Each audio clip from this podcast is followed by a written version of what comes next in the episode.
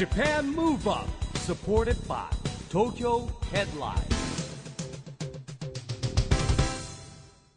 こんばんは。日本元気にプロデューサーの一木広治です。ナビゲーターのちぐさです。東京 FM JAPAN MOVE UP この番組は日本を元気にしようという東京ムーブアッププロジェクトと連携してラジオでも日本を元気にしようというプログラムですはい。また都市型フリーペーパー、東京ヘッドラインとも連動して、いろいろな角度から日本を盛り上げていきます。はいさあ、今回も先週に引き続き、福岡県は博多にあるシネマコンシェルジュ、ユナイテッドシネマキャナルシティでの公開録音をお届けします。はいゲストはですね福岡市長の高島宗一郎さんプレミアムウォーター株式会社代表取締役の萩尾陽平さんそして EXILE EXILE THE SECOND パフォーマーの黒木啓司さんの3人ですね後半もいろんなお話飛び出しましたね。それでは早速公開録音の模様をお聞きください。 JAPAN MOVE UP SUPPORTED BY TOKYO HEADLINE。この番組は東京ヘッドラインの提供でお送りします。JAPAN MOVE UP 今日の JAPAN MOVE UP は福岡県博多にあります。ユナイテッドシネマキャナルシティ13での公開録音の模様をお届けしています。ゲストは引き続き高島宗一郎福岡市長。プレミアムウォーターホールディングス代表取締役社長萩尾陽平さん。そして EXILE EXILE THE SECOND パフォーマーの黒木啓司さんです。よろしくお願いします。はい。お願いします。あのね、先ほど千草さんから話が出ましたけども、まあ、この番組はね、 JAPAN MOVE UP ということですか。ら、日本を元気にやってますけども、えーまずね、九州ということで、さっき地方創生で出ましたけども、えー九州、えー盛り上げていくためにはですね、皆さんどんなことを考えてますかっていうのを、もうもう結構喋っていただいちゃってますけど、それぞれ聞いていきたいと思うんですけども、えーまずはですね、えー高島市長から。うんあのーちょうどね、去年、熊本地震があったからじゃなくて、その前から、実は、ウィズ・ザ・九州、九州と共にっていうコンセプトを福岡市で立ち上げたんですね。それは、あの、福岡市っていうことだけじゃなくて、やっぱり福岡市の自覚としてね、それは九州と共に発展していくんだっていうことで、ウィズ・ザ・九州っていうコンセプトをちょうど作ってたんですね。ですから、あの、やっぱりこれから、例えば福岡って、今、コンベンションってどんどん、あの、呼んでんですね。はい。例えば2019年から、まあ、ラグビーのワールドカップもそうですしフィギュアスケートの国別対抗戦とか世界水泳とか、うん。もう今ガンガン誘致してるんですよね、うん。でこういうのがあった時にじゃあそのプラスアルファで熊本プラスアルファで鹿児島とかいう形で、九州の中で開催をいろいろとしていきながら福岡でいろんなものを呼んでいってプラスアルファとかねもしくはあのなんだろうなあの九州って本当にいいものがあるけど結構プロデュースされてないものが多くてブランディングされてないからいいものがまだまだ眠ってるんでこういうものを福岡の展示会とかでどんどん呼んでいきながら外に発信をするとか。あのそれから福岡の青果市場って市場があるんですがこれもですね日本初で8割以上が要するに、まあ、冷房が効いてる部屋ってことです。簡単に言うと、コールドチェーンっていうんですけどね。こういう中で品質をしっかり保持しながら海外にもどんどん高く買ってくれるところに出していくとか、こういうウィズ・ザ・九州っていうね九州全体のための取り組みっていうのもあの福岡市としてやっていこうというコンセプトで取り組んでます、なるほど。まあ、啓司さんも結構つながりますよね。やっぱ九州全体盛り上げようと。そうですね、僕もあの NINE WORLDS で自分の中で地図を書いてて、まあ、食であったり、エンターテインメントであったり、まあ、僕の中では、えっと、熊尾っていうキャラクターがいるんですけど、えっと、 NINE WORLDS の中に。熊を消えちゃったかな。今日ね会場にぬいぐるみあの熊が。持ってきてる方がい熊らっしゃいますね。あれ、熊尾って言うんですけど、熊ピ尾可愛いですよね可愛いんですよ。でなん、かねなかなか買えないという。あそうですね、ー。ありがたいことに、なんか。品薄？み品薄品薄ですかいやそんな作ってもないんですけど、まあ、このキャラクターあの NINE WORLDS のキャラクターなんですけど、で熊五郎っていうのもあのいて、まあ、4月から本当に、まあ、 NINE WORLDS のキャラクターとしてやってるんですけど、えー、と。誰かイメージしてるんですかこれ？熊五郎はじゃないよね。熊本？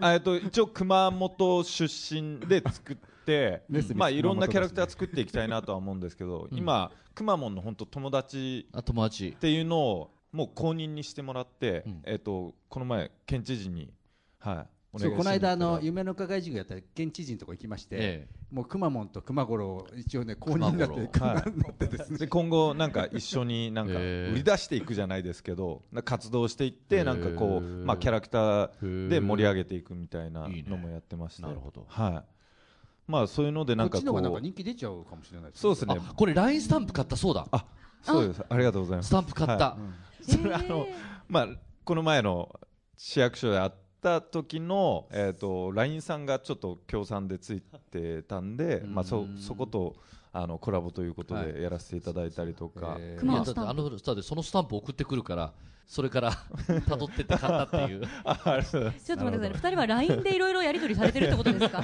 そもそも。仲良しですね。まあ時代は LINE ですよ LINE でね。へーそうですね、はいまあでも食もですね結構、あの本当にさっき言われたように埋まってるものってたくさんあるじゃないですか。ます。本当あると思います。はい、はい。なんかそれもったいないなと思って、うんもったいないものいっぱいあって例えばね、うん。あ私あ時間あんまり使ったら悪いね。いやいいですよ。ごめんね。はい。例えばでいくとそういうものをね専門で探してた時期があったんですよ。え。例えばねヘベスって知らんやろみんなレモンとかカボスとかはあってもはいはいはい。ヘベスっていうのがあってでこれはあの宮崎になるんですけれども、皮がすごく薄くてカボスのような香りがするんだけどもそのままで飲んでも酸っぱすぎないっていう。でも皮が薄いからそのその別の例えば宮崎から別の地域に出すまでに傷んじゃうから、それで出せてないとかね。だから地元では有名だけど広くは全然知られてないとか、うん。結構面白いものいっぱいあるんですよ九州の中あにりますよね。でもそんな中ね萩尾さんがなぜじゃあこの水源地に九州選んだのかっていうのもねぜひ聞いてみたいですよね。まあ、全国回って水源って、まあ、日本全国いろんなところにいろんなお水があるんですけど、やっぱりあのプレミアムウォーターっていう社名なので、うん。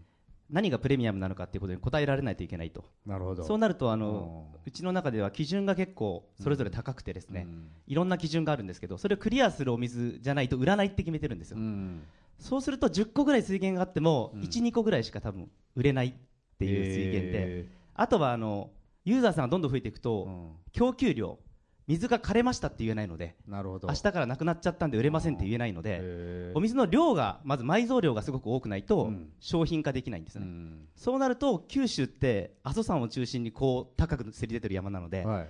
なのでまああやっぱりまあど真ん中に水がめって呼ばれていてうん。やっぱ水量が豊富にあって水質がいい。っえー。ていうので探すと九州ではやっぱ阿蘇とかになっちゃうんですよね。結構探すの大変だったんですか？やっぱり。3年ぐらいやっぱりいろんなとこ歩き回ってえ見つけたけどなかなかそこから進まないっていうのが水源で。ーだから結構水源探しって面白いですよ。宝探しみたいな、えはい。ーなかなかいいのがないっていうのが実感ですだってね水が美味しいってことはねやっぱり食べ物も美味しい野菜もお米も美味しいってね。うんま基本的に野菜の90%ぐらい水分なので、そう考えるともういいお水で作られた野菜とかお米って全部美味しいんですよね、うん。でそれから作られたお酒とかも美味しいわけで、うん。こうずっと連鎖していくので、はい、もうすべて水だと思います。九州はいいものがいっぱいあるってことですね高島さんやっぱり、あのね実はね私もね別のところからプレミアムウォーター変えたんですよ、えなんでかってお水美味しいのは、え多分ね非加熱だからなのかなって思うんですね。えあの普通加熱したりろ過して水をきれいにして、うん。それをまあミネラルウォーターって出してるところも結構あるんですけど、ここのって入れ物が特殊でその空気が中に入んないようになってる。普通あの水出したらボコボコボコボコって言って空気が入りますよね。これですね。ボコボコねボコボコってね。ところが水を使えば使うほどその入れてる容器が小さくなるから中に水が入んないから悪くならないっていうだからだからみ空気に触れないようにしてるからだから非加熱の水だから煮沸したりとかしてこう美味しさが消しちゃったりとかろ過しすぎてとかいうことがないんですよ。素晴らしそれといユーザーさんですね。それと捨てるのが楽っていうね。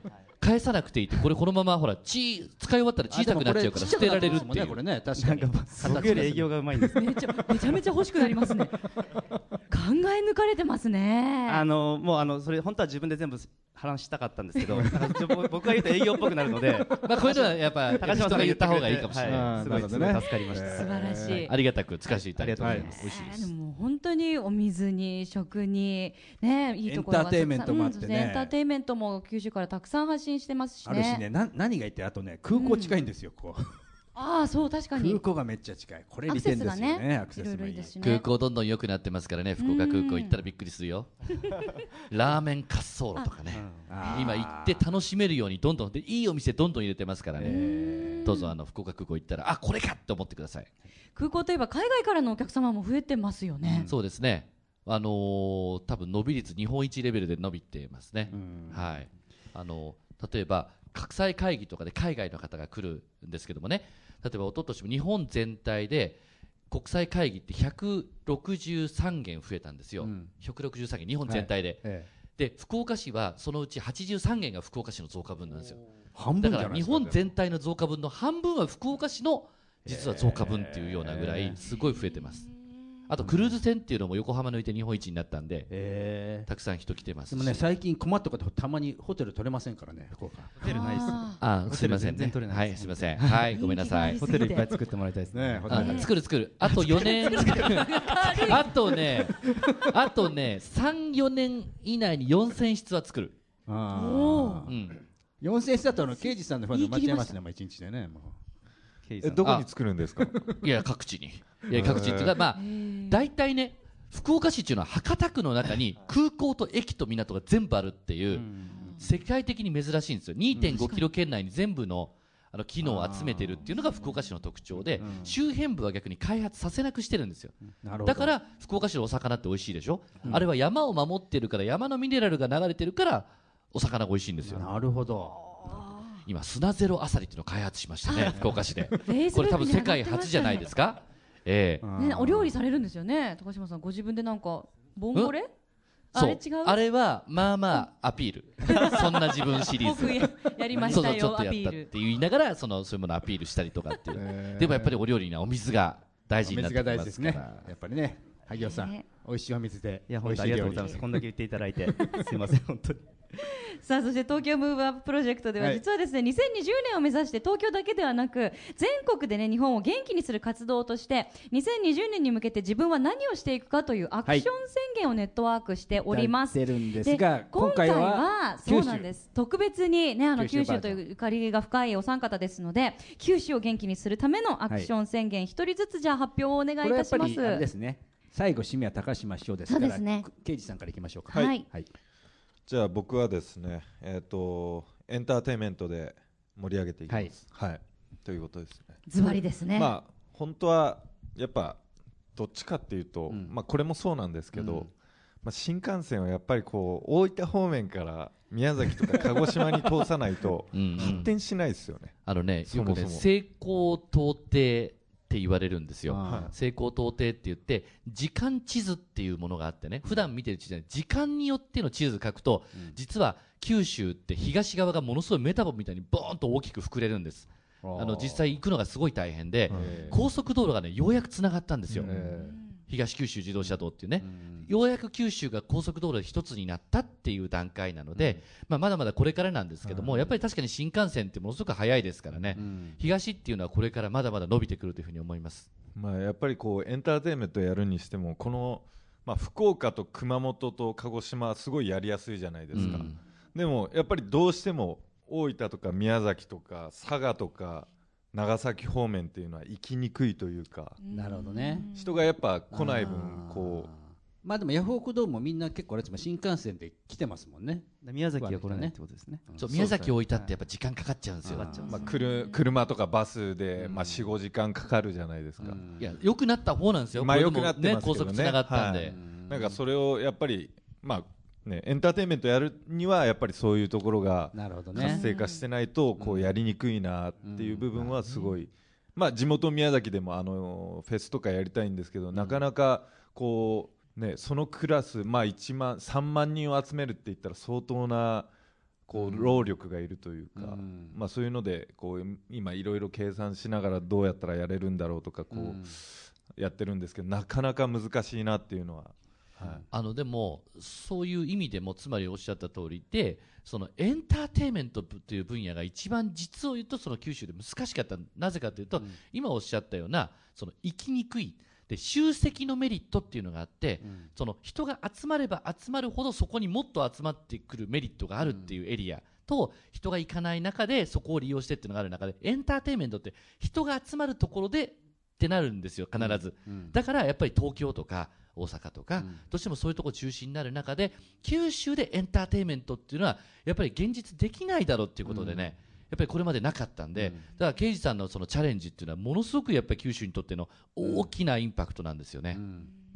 まあでもそれもこうやって高島市長であったり福岡のあのテレビ局の方々がすごい、まあ僕の意見をこうの飲んでいただいてっていうかすごい協力していただいてるんで、まあ福岡ではすごいやりやすい環境にはなったなっていうのを感じてまして、なるほどね、もう来年もね、まあ、さらにねいろんなことを期待したいですね。そうですね、はい。はい。萩尾さんはいかがですか？えーっとプレミアモーター萩尾洋平は、えー九州を元気にするために、えー南阿蘇の天然水を、えー皆さんにぜひ飲んでいただきたいとえーいうことが、まあ、これあの営業でも何でもなくてやっぱりあのエンターテインメントもそうですね。あの宮崎のさっきの件聞いてても思ったんですけど宮崎多分福岡に来るより東京来た方が楽なんですよ。だから宮崎県出身の方ってすごく多いですよ東京に。なるほど。でなんで東京にいちいち集まってくるのかなと思うと、やっぱり東京に行くっていう選択肢になっちゃうんだと思うんですよ宮崎県の方とかって、だからそういう意味でいくとねなんか九州のものは九州で回す地産地消みたいなことを皆さんがもっともっと意識するだけで、ん。九州ってもっともっと良くなるんで例えばコンビニにいっぱい並んでても裏見たら水源地が書いてあるんで熊本とか鹿児島とかうん。ぜひそれを買っていただきたいなと。なのであのうちの水、えー契約してくださいとかそういうことじゃなくて、もっともっとで。広いまあまあそういうことよね。いや結果的結果的にね。まあそれもただそれも選択肢。理念としてねそれそれも理念がそううんただあのあんまりそういうことに気づいてないですよね。あーだから産地って大事ですよね日本、本当にすっごいあの世界で、えっと、水道水が飲める国って2%しかないんですよ。うん。飲めないんですよ。真っ赤っかなんですよ飲めない国で。うん。潰しちゃうと。2%です。水道水ですよでさらに天然水が飲める国ってもっと少ないですよ。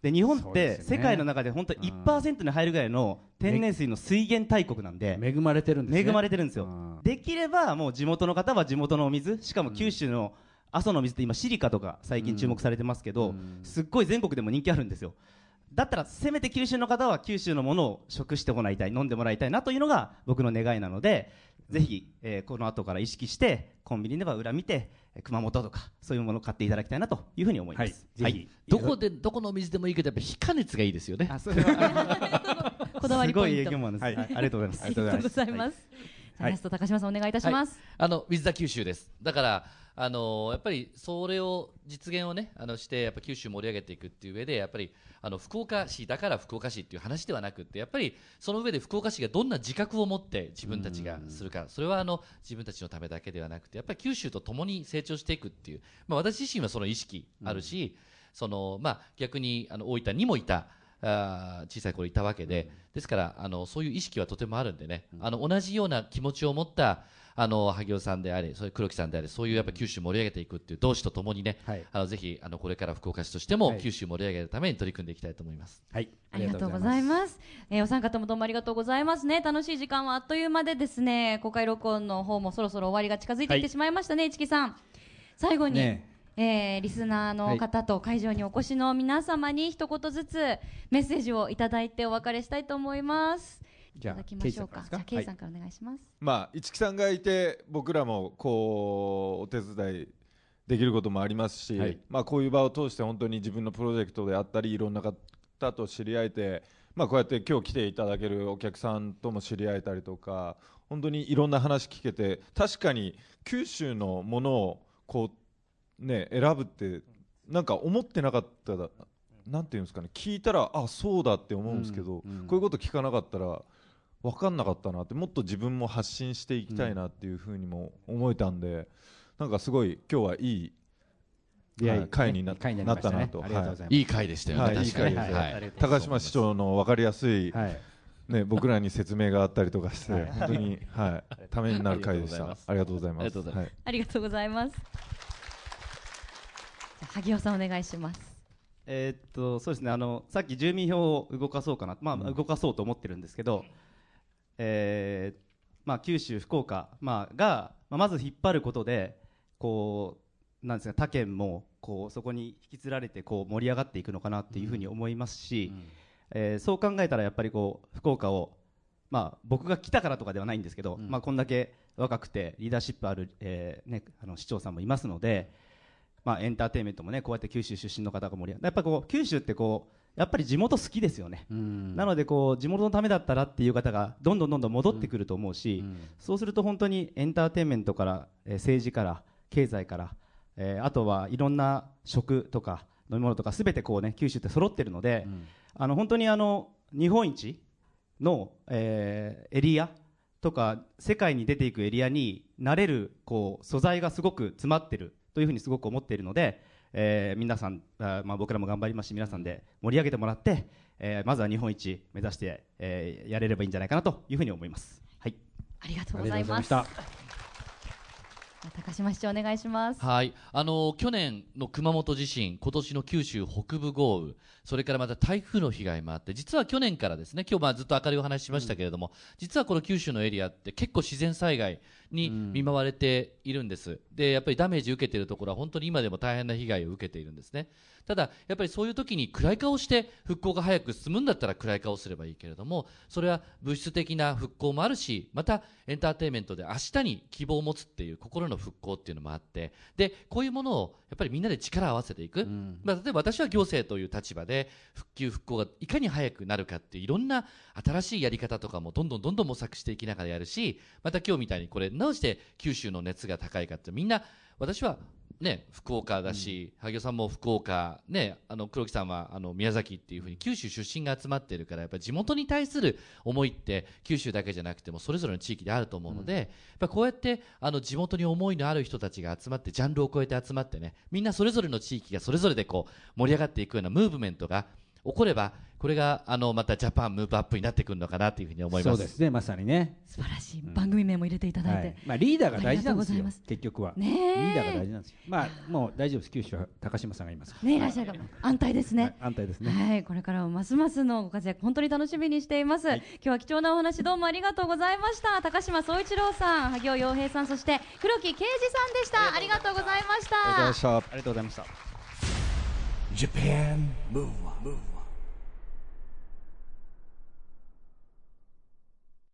ということで今回も博多で行われた公開録音の模様をお届けしました。いや九州の魅力がね盛りだくさんでしたね、みんなね。そうですよね。まあまあまあもちろん九州出身の人たちだからそういうね熱い思いと詳しいこともあるんでしょうけども、うん。でもやっぱお話聞いてるとやっぱうん。いろんな九州もっと探索したいなって思いが私もいやだって何でもありますよ。海もあって山もあってね、うん。本当にこうエンターテインメントもあって。そうですよね。食でべ物も美味今回ねしいしも。私あの久留米に初めて行ってきたんですよ、うへ初めて、なかなか行く機会がないので,で、うん。美術館とかもあったりあのできたので今度はなんか食、やっぱ皆さんやっぱ食水がいいからもう野菜も美味しいし食がいいっておっしゃってたので、あんまり食べ歩きしてないでしょそうなんすですよ。もう僕はもうかなり行き尽くしてるくらいね、行ってるんで。番組でも結構博多お邪魔してるので、うん。こう次は博多の食はね絶対に食べて帰りたいなと思いました、また遊びに行きましょう、はいさあそしてここで毎月第2月曜日発行のエンタメフリーペーパー東京ヘッドラインからのお知らせです。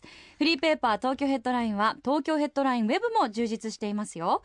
東京ヘッドラインウェブでは従来のフリーペーパーと連動した著名人インタビュー記事などはもちろんウェブサイト限定の記事が大幅に増加しています。さらに Dream Aya さんのフォトコラム「 Photo by Aya」 EXILE TETSUYA さんの「ダンスの道」黒田勇樹さんの「ハイパーメディア人生相談」黒谷友香さんの「友香のもと」など著名人による連載コラムも充実しています。気になる方は今すぐ東京ヘッドラインウェブをチェックしてくださいね。ということで JAPAN MOVE UP 今週はお別れの時間ですが次回も元気のヒントをたくさん見つけていきたいですね。はい2020年に向けて日本を元気にしていきましょう。ジャパンムーブアップお相手は市木浩二と。ちぐさでした。それではまた来来週。 JAPAN MOVE UP SUPPORTED BY。TOKYO HEADLINE。この番組は東京ヘッドラインの提供でお送りしました。